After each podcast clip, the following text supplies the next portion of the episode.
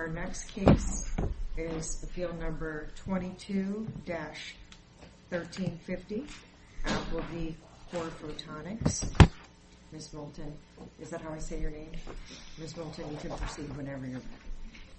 Thank you, Your Honors. May it please the Court, Elizabeth Moulton for Appellant Apple. Um, I'll reserve three minutes for rebuttal. The Board made separate errors in the two final written decisions covered in this appeal, and I'll start with the claim construction error. The Board departed from the plain meaning of the term fused image with a point of view of the wide camera when it narrowed the term point of view to require both wide shape and wide position point of view. The specification at column 5 describes shape and position as two different aspects of point of view, and then goes on to detail how a fused image can have combinations of shape and position point of view. And specifically at column 5's line 13-15, the system output image can have the shape and position of either sub-camera image or the shape and or position of a combination thereof. The specification never says that to qualify as having a wide point of view, an image must have both wide shape and wide position. Instead, it uses point of view to refer to either shape or position. Where does the specification ever use the word point of view generically, where it's clear that they're talking about just one of those two things? Because sometimes the spec says wide perspective point of view, and sometimes it says wide position point of view. But does it ever refer to point of view generically, the broader category, and in that mean just one of those two? So I would say in uh, the sentence starting at line 13, that the system output image... You're looking at column 5? Yes, column 5. Yeah, Thank you. Um, so it's appendix 66, column 5, lines 13 to 15. That sentence, that the system output image can have the shape and position of either sub-camera image or the shape or position of a combination thereof. What's that what that is? That sentence doesn't use the word point of view. I meant expressly, where there's a sentence that uses the word point of view and then refers to just shape or just position. Is there any such thing? I don't think there is. So in Apple's, in our view, the sentence that covers line 25, infused images, it is possible to register tele-image pixels to a matching pixel set, in which case the output image will retain the wide point of view, wide fusion. In our view, that retains only wide position and not wide shape. Because in that sentence, it is just talking about registering from the tele-image into the wide image, which is exactly what Parulski teaches. Now, Corephotonics says that that sentence actually retains shape and position. Um, and the way that they get there is by using figure 5 and the last steps in figure 5 regarding error correction to say that once you've performed the error correction steps, that necessarily retains shape and position. Is the figure 5 the process for registering? Yes, that's right. So and that's the figure that the board relied on to say that when you refer to wide point of view, the only way to qualify for having wide point of view is to have shape and position. That violates principles of claim differentiation because the final two steps in figure 5 that are required to retain wide shape are claimed in claims 5 and 6 that depend from claim 1. So by requiring wide point of view to include shape and position, the board has essentially imported claims 5 and 6 into claim 1. Is it important to your argument on claim construction that we're talking about fused images? And I think related to that, if it was not a fused image, it was just a single image, would uh, position and perspective uh, have to go together? Yes, that's exactly right, Judge Stark. So in the first sentence in this paragraph on column 5, it talks about if you're looking at just a single camera image. So necessarily, if you take an image from one camera lens, that will have the shape and position of that lens. But when you get to a fused image, you're combining data from two different lenses, so you can have this mixed point of view, which is what the claim, what this invention is trying to capture, is how you use the tele and the wide lens to enhance or change the image effects um, of an image captured from two different lenses. So Apple's construction covers a much broader aspect of this invention. It covers an image that has mixed points of view from a wide camera and a tele lens, instead of restricting the claims to just wide shape and wide position. And that's what the claims cover, as Your Honor pointed out. The claims are about looking at the fused image and what is the point of view reflected in that fused image.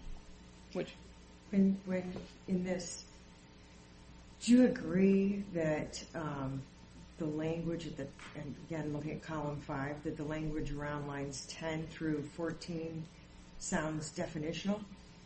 So we don't agree with that. The standard for a definition is that it has to be clear and express an intent, clearly express the intent to define. Um, that's the GE lighting case. But would you agree with me that if the paragraph didn't say anything else, and this is all it said, that that might be more clear intent? If the sentence ended um, after this is referred to as point of view, that would be clearer. However, the next sentence completely undoes that. Because I understand. I understand. It's a tough issue. I'll be honest with you. I think this is a really hard issue.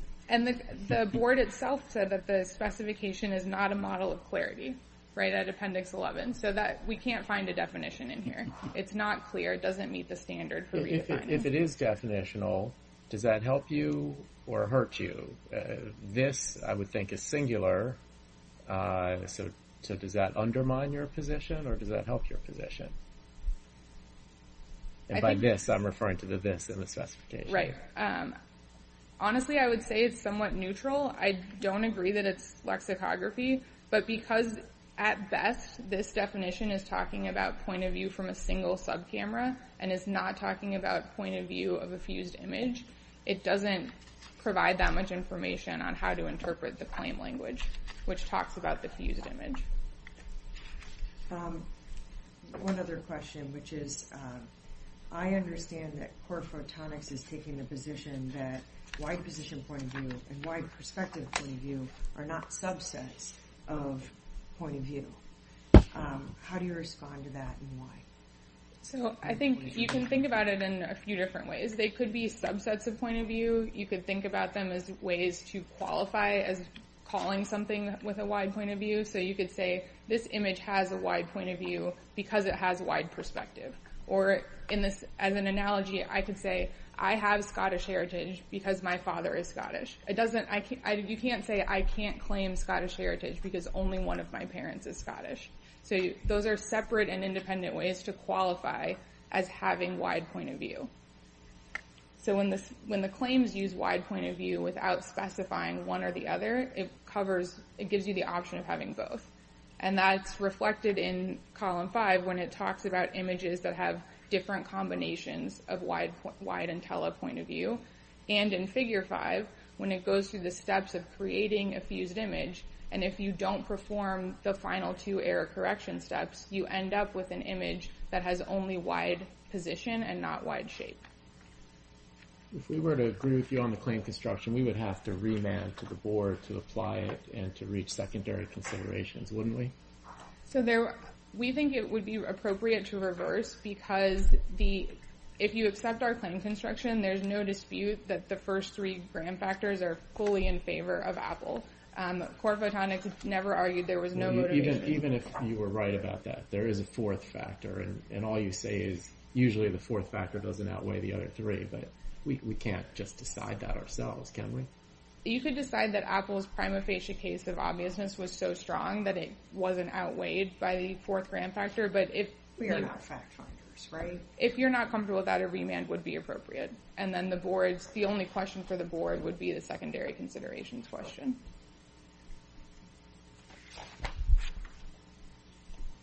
Ms. Moulton, you referred to column 5. I'm curious as to what the last sentence in this paragraph we've been focused on means. The sentence that says, it is also possible to perform the registration after either sub-camera image is shifted in which case the output image will retain the respective wide or tele perspective point of view. Uh, what does that sentence mean, and how does it relate to what we've been trying to sort out here? Sure. So this is talking about if you first shift one of the sub-images so that you're getting closer to a matched position point of view, and then you then register pixels. In Apple's view, that will retain both shape and position point of view. So you'll be looking at an image that's almost, that's much closer to the original wide image that's just been enhanced with some of the telepixels. Corephotonics says that this last example actually only retains wide position and does not retain wide perspective. Um, they say that that's because you first shift and then cut and paste, essentially, from the tele-image into the wide image, and so when you're doing that, you're taking the tele-image pixels without any error correction, um, so then you would import more telepixels into this fused image. But either way, the way that both of us are reading this paragraph, Apple says... Sentence, right? Um, sorry, I'm now talking about the whole paragraph. Oh, um, I I think that the first example in this paragraph retains both shape and position. Corephotonics thinks the second example in the paragraph retains shape and position. So either way, we agree that some of the examples in column 5, in this paragraph in column 5, have mixed points of view, which supports... So in other words, some of the examples in this paragraph we're talking about have... Um, some of them have just one of the two, Uh, either perspective or position point of view. Exactly. For the wide camera. Okay. Yeah, exactly. Which supports Apple's construction, which would then cover more embodiments from the specification. Mm-hmm. Do you want to talk about your um, second issue, which is the, I think you allege an APA violation? That's right. Um, so in this second IPR, the board's finding that there was no reasonable expectation of success in scaling Ogata's lens to fit into Parulski's camera was both a new argument and is not supported by substantial evidence. So the board's decision relied on what it called two errors in uh, Dr. Sasian's... You are in your rebuttal time. Unfortunately, I just want to let you know. I've asked you a question, so I'm willing to give you a little more time on this. Um, but I would like to ask you specific questions on this, which is... Um, we're very familiar with the facts, right? So your position, I think, is that Um, the board couldn't rely on this as a basis for reasonable success, reasonable expectation of success, for maybe two reasons. One is because no one argued it, and maybe the second one is because reasonable expectation of success doesn't require anything besides what's in the claim. And the uh, change of the Abbe number, if it impacted anything, wasn't anything that had anything that was required by the claim. Right, right. Is? I'll just restate it how I would uh, say it. So there was an APA violation in elevating the Abbe number mistake into a case dispositive issue when no one argued that. And then separately, there's a substantial evidence problem based on the aspherical coefficients, which the board called that an error when it was not an error. And then based on the Abbe number, the board said entering the wrong Abbe number meant that the Zemax analysis uh, didn't support Dr. Sasian's conclusion. That is unsupported by substantial evidence because neither expert... Why can't uh, the board say you made an error, therefore your entire analysis is um, not credible, not reliable? So the board never made any kind of credibility finding. There was no dispute that you should use the Zemax analysis and then look at the outputs of that analysis. The board did say it was unreliable. They did say it was unreliable. And they pointed to the error that had been pointed out to you by the patent owner as the basis for that unreliability finding, right? That's right, but there were a few steps missing in that. So no one ever said that the Abbe number error had any impact on... But why is that necessary? I have the same question as Judge Stoll. Uh, the board's a fact finder. Uh, an error had been pointed out to them. Aren't they free to say, even if no one asked them to, we are so troubled by this error that it makes all of the analysis you're relying on unreliable? So that conclusion that it made all of the analysis unreliable is not supported by substantial evidence because Dr. Moore, Corephotonics' expert, said this Abbe number error affects certain parameters and it makes those parameters not accurate. Um, that's at Appendix 932. But I guess my, I think it's the same question. Is is a fact finder not permitted to be essentially colloquially scared off uh, from relying at all on an expert once an error in that expert's analysis is pointed out, even if it's maybe not, in your view, a big error, maybe it's not even a big error in your friend on the other side's view, but they're the fact finder.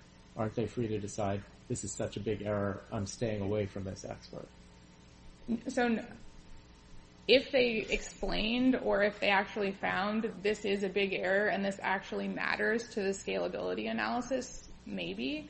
But they never told no one ever told, no one ever said, either the experts in the arguments to the board, that this was an error that would actually affect the scalability analysis. The scalability... Your view is, just to make sure I understand, I think it goes to reasonable expectation of success because that's what the board said. That they couldn't rely on Dr. Sasian's theory for reasonable expectation of success. That wasn't enough. It didn't satisfy the burden. Um, and reasonable expectation of success is a particular inquiry that requires that you would reasonably expect success in combining the two, making the scalability change. Right? And so I think what your point is, is that the error that was made is not related to something that is recited in the claim. Or didn't impact anything recited in the claim. That's correct, yes.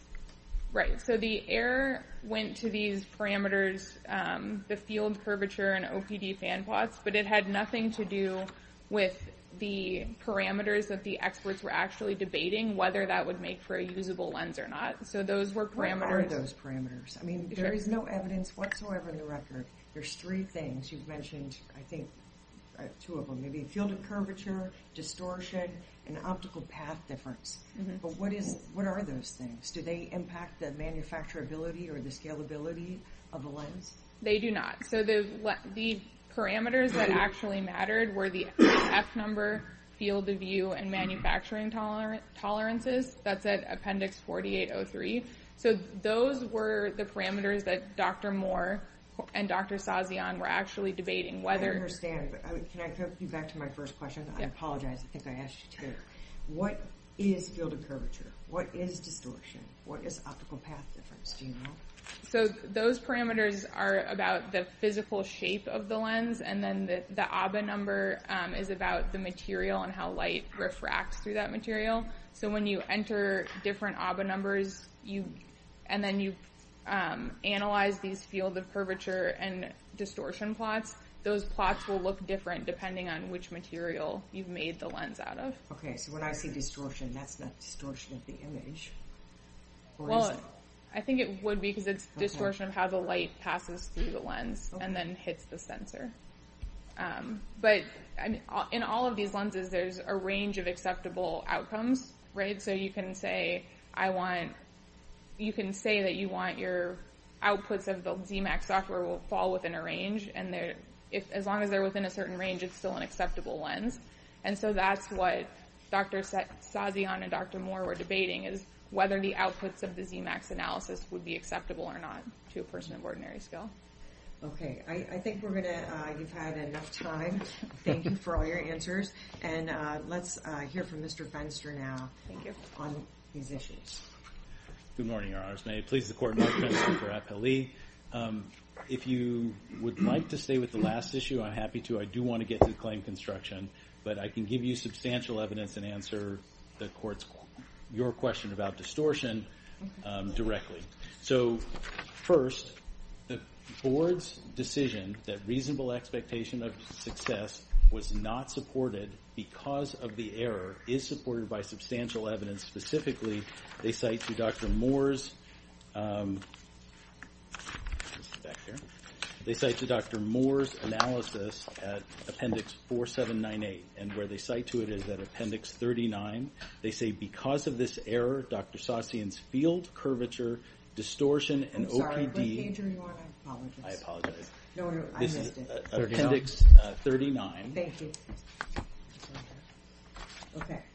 Because of this error, Dr. Sasian's field curvature distortion and OPD fan plots do not accurately reflect the performance of a scaled version of Ogata's lens. And they go on to say, citing Dr. Moore again, that a significant change in the index of refraction or the Abbe number can change a highly performing lens design into an unacceptable design.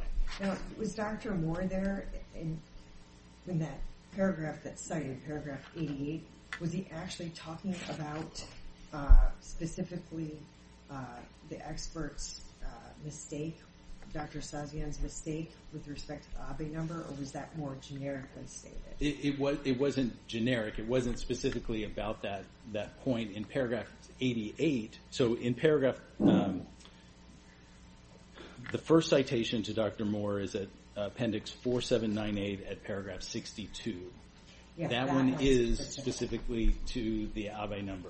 Paragraph 88 is talking about um, scaling a different lens, Kawamura, and he talks about the effect of the Abbe number and refraction on the lens performance. And this goes directly to reasonable expectation of success. So, do you agree that reasonable expectation of success is uh, that our our case law says that you have to have a likelihood of success in combining the references, and and that it's got to be the claimed invention. There's a reasonable expectation of success that the invention will be combined, and, that it, they will operate as intended once combined. Not that they will operate as intended once combined. Sure.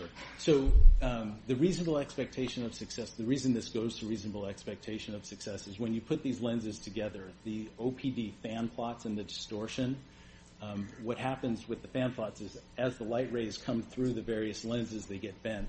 And if they converge on the sensor in one point, it's a successful lens. If they scatter the light, then it's a blurry image, and that's the distortion. And so the fan plots, as my as my friend acknowledged, really do um, determine whether or not it's a successful lens or not. Mr. Fenster, the problem is you didn't present any evidence on this.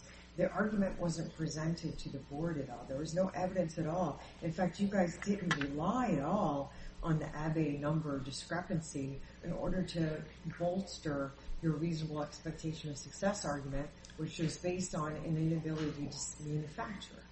So we we pointed out the error in the analysis. We pointed out that it affects whether or not it, it- that it renders unreliable his entire lens software design. Where, where did you Where'd do that, that? by the way? This is at POR 31. Is it in our appendix? It is. Um, and this is cited.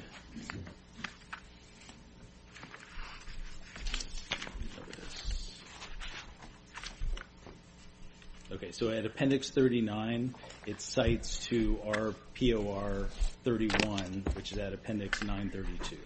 At 932, I don't see where you say that. I'm looking at appendix page 932, and it's not the section that it's, my understanding is that this is just from like a background section Well, from your POR. the last sentence of that, Your Honor, is because of this error, the field curvature distortion and fan plots do not accurately reflect the performance of the scaled version. That doesn't say do not accurately reflect performance and therefore there's no reasonable expectation of success. It just says do not accurately reflect. Nor, I'm sorry, nor does it say their whole expert analysis is unreliable. You never make that argument.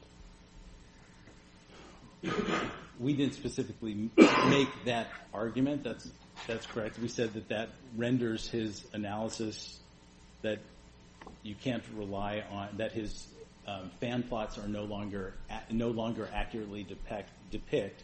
And the question here But you whether didn't there's say other things aren't are no longer no longer accurate. Just the field curvature distortion and fan plots. Well, those are all how well the lens performs and whether one of skill in the art would understand that you can scale. The question here was whether you can scale a 35 millimeter lens down to a miniature by a factor of six. And there was a lot of argument in the record that we um, put in Dr. Moore's declaration and in our POR that you can't scale it that much with a reasonable expectation of success. And the question Your here... claim, sometimes we have claims that come before us on this reasonable expectation issue. Like say in a pharmaceutical case, it would say uh, for treating cancer or something like that.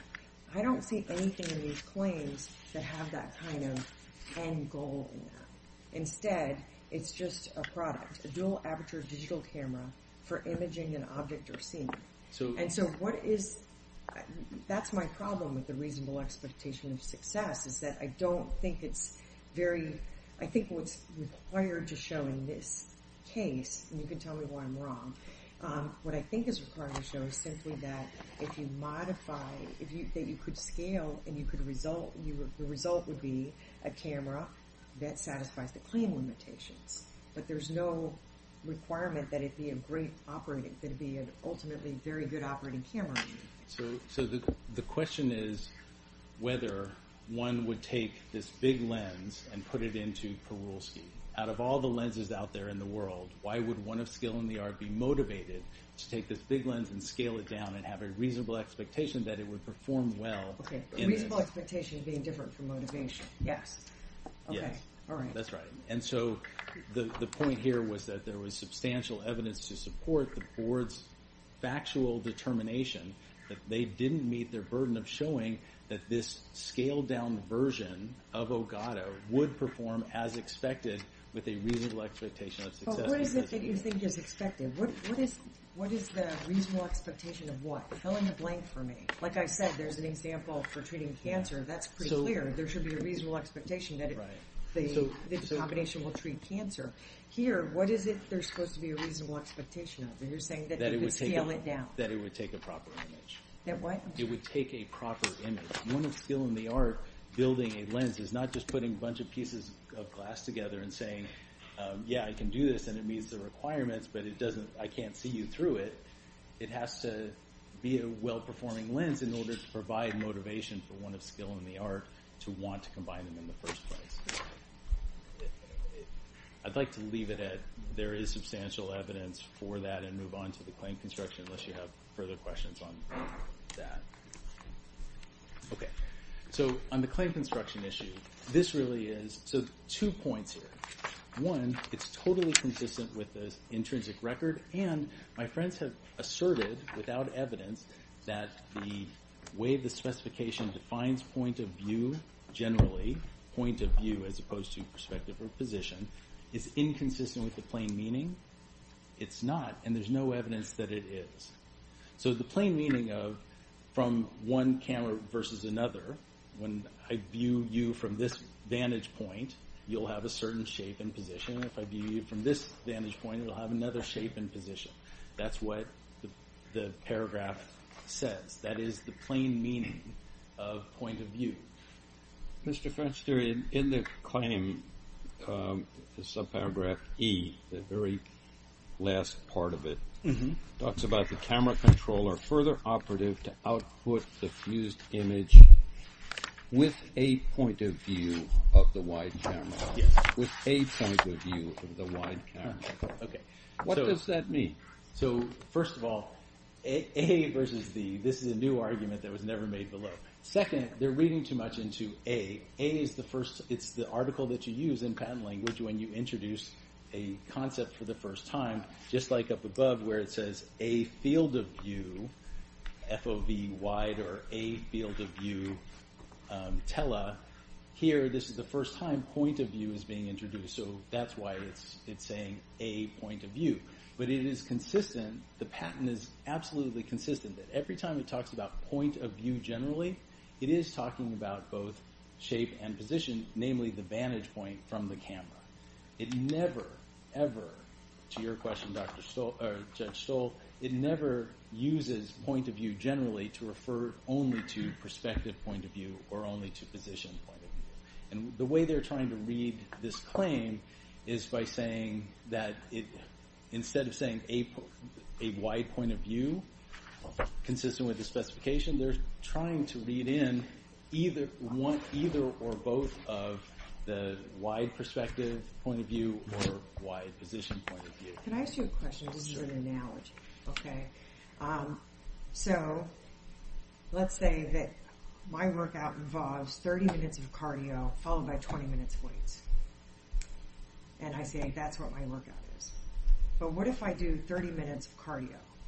Did I work out? Did I do a workout? So if if you said, if you defined, if, if the general plain meaning of a workout included both cardio and weights, and you said if you do cardio, I do a cardio workout, and if I do weights, I do a weight workout. But if I do a workout, I do both, which is basically what the specification says. Then your question would that's a little contrary to ordinary English language, isn't it? I mean, I think it really goes to whether wide perspective point of view and wide position point of view are actually subsets of point of view. They're not. They're not subsets. They're they're different concepts. So what it says is, and the the specification uses point of view consistently. There are other examples at um, column four, um, lines 51 to 52, where it talks about fusing from a um, an object or scene from a particular point of view, and then at 1030 at column 10, lines 37 to 42, it talks about a dual aperture camera switches between sub-camera four points of view. So every time it talks about point of view generally, it's talking about the vantage point of the camera, which has both shape and position.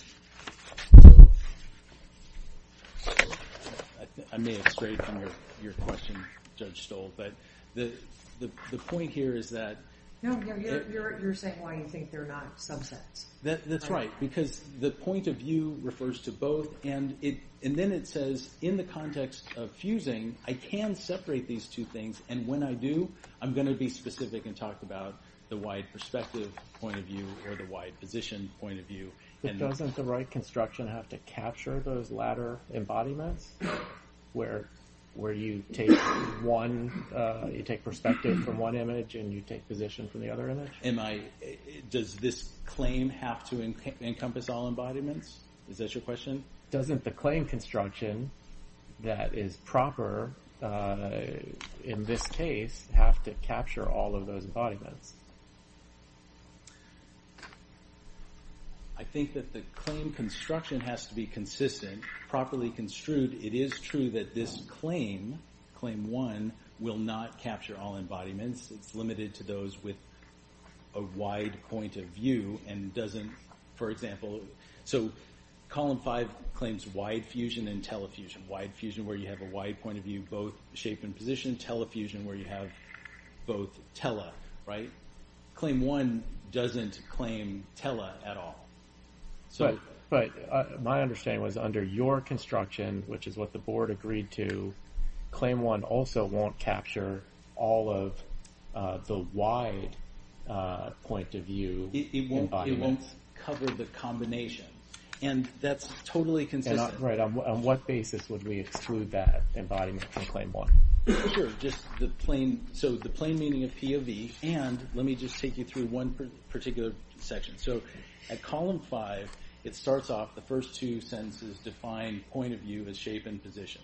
Then it goes through and talks about the you can have combinations. Then, and this gets to, um, the wide fusion definition. So infused images, this is at line 24, column 5, line 24. Okay? It says infused images, it's possible to register tele-image pixels to a matching pixel set within the wide, in which case the output will retain the wide point of view, and they call this wide fusion. Now, if you go to paragraph 1E of claim 1 that Judge Stoll was asking about earlier, that's exactly what this is talking about. It's talking about, this is at um, column 13, lines 45 to 50. So it says, further operative to output a fused image with a point of view of the wide camera by mapping tele-image pixels to matching pixels within the wide image. So this is the specific embodiment, this claim is drawn to the specific embodiment of wide fusion where you retain the wide point of view, both shape and position, by matching the pixels from the tele in, or by registering um, telepixels into and only using those that match the wide image. How do you read the last sentence of this paragraph at lines 30 to 34? Sure, at column 5? Yeah. Okay. So Is that a fused uh, view? Like, do you have something a wide point of view, like wide position point of view with tele-perspective? Or w how do you how this is referring to a combination. So it talks after the shift, then there's a registration, and when you have the registration, that's what gives you either the um, wider tele-perspective. So this is saying that you could have either, depending on which way, you, whether it's before or after the shift, either position, and depending on which way you register it, um, it could have either the tele or the wide perspective. But this is the combination kind of discussion. Can I ask you, why then, if this is a combination, meaning that you could have one, you just have, say, a wide uh, position point of view, why, I mean, this sentence here uses the phrase, point well, it says perspective. Perspective, exactly. That's exactly the point. And it's consistent in doing so. The only time perspective or position point of view appear is in that paragraph of column 5. Nowhere does position or perspective point of view appear elsewhere in the entire patent I've searched it. I'm a little confused on whether you're arguing lexicography or not. I think I heard you to say today this is just the plain and ordinary oh. meaning. So the answer is I absolutely believe that the first two sentences define it. My point is that it's not defining away from the plain meaning. It's consistent with the plain meaning. So I do think that it is an express definition. I don't think that it's inconsistent with the plain meaning. Did you argue to the board that this was lexicography? We certainly did. So, Your Honors, we did that in the POR. So this is at Appendix 287. And I didn't use the word lexicography. I said define or expressly define. So to be fair. So at Appendix 287 in the POR, I said, we said that 479's patent discussion of POV defines it with respect to shapes and positions. In the SIR reply at Appendix 413 and 414, we said the 479 patent defines point of view. And then in the transcript at the oral hearing um, before the board, I said it three times. At Appendix 600, I argued express definition. And um, in the appendix at 623 and 625, I argued express definition. But again, it's a definition that's not inconsistent with the plain and ordinary meaning. That's right. There's no evidence from Apple or anyone else that the plain meaning is different. Now, Ms. Moulton said one of the things she said is that these sentences um, really are referring to the point of view of a single camera at this point. So it's not really helpful for thinking about fused images.